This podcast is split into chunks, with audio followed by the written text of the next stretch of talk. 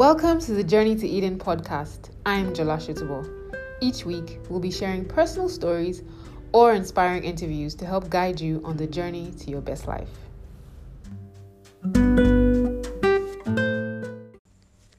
Hello and welcome. Have you ever felt ashamed? Has anybody tried to shame you? Shame you about your body, shame you about your mind? You know, just shame you. Well, today I'm telling you why you need to be shameless. And I mean completely and utterly shameless. I know this sounds like I'm telling you to be irresponsible and to go around doing things, you know, um, the wrong way, but that's not what this is about. When I say be shameless, I mean you should let go of shame. Shame is horrible. It keeps us in a prison it keeps us in a prison, especially of other people's expectations, because we're told to behave in a certain way, or we're told that because we've done something in the past, we can't move on, we can't be better. You're ashamed because of your size. Somebody tells you, okay, this is the standard for how your body should look. And so then, if you're anything else, you have to be wrong. You're told how to speak in public, you're told how to behave.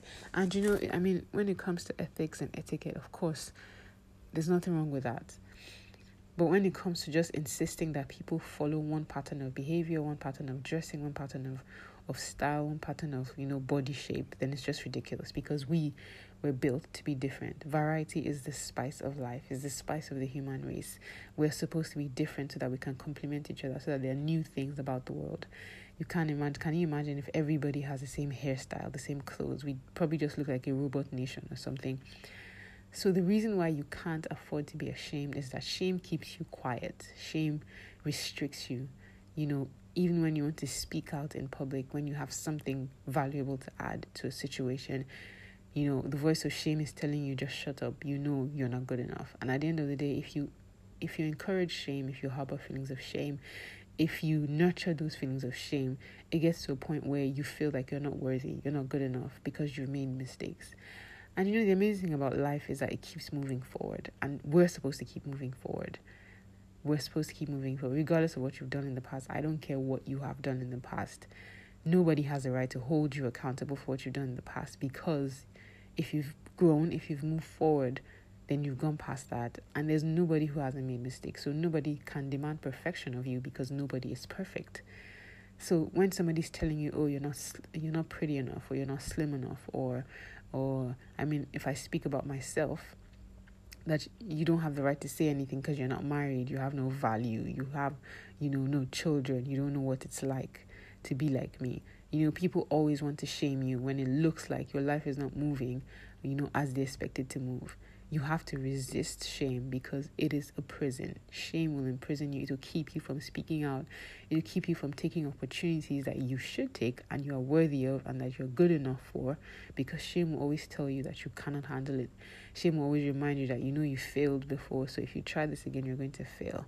You need to shut down the voice of shame. You need to shut down people, shut out and shut down people who are trying to make you ashamed, wherever they are, whoever they are. You should not encourage anybody around you who's going to try to pull you back in the past and tell you that you made mistakes so you're not allowed.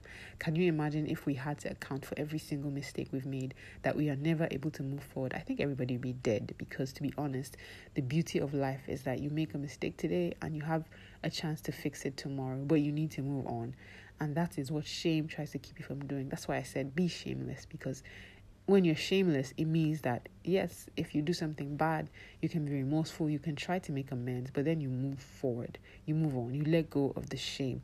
Whatever mistakes you made, you have to own those mistakes. You have to pick up the lessons from those mistakes. You have to share those lessons for other people so that nobody else makes that mistake. But what you should not do is allow shame to box you, to keep you in prison, to tell you that you're not good enough, that you don't have a voice, that your voice doesn't matter, that you cannot succeed at anything else. And you know, things kind of spiral out of control once you allow shame to rest on you, once you allow it a place to stay, once you give it a home, it just spreads. It tells you you cannot be a good mother because you made some mistake in the past. It tells you you cannot be a good wife, you cannot be a good uh, business owner, you cannot be a good boss. And you know unfortunately you start to believe this these things.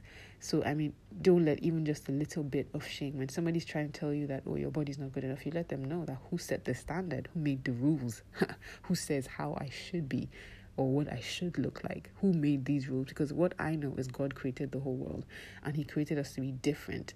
The Bible says that many and varied are His works. God loves variety, and that's why He made us different. He made us in different shades, in shapes, in sizes. God loves to see us different. So no human being has a right to make you what they think you should be because they didn't create you. They have no power over your life. It's up to you. So be who you want to be. Be bold, be bright, be shameless. I love you. See you next week.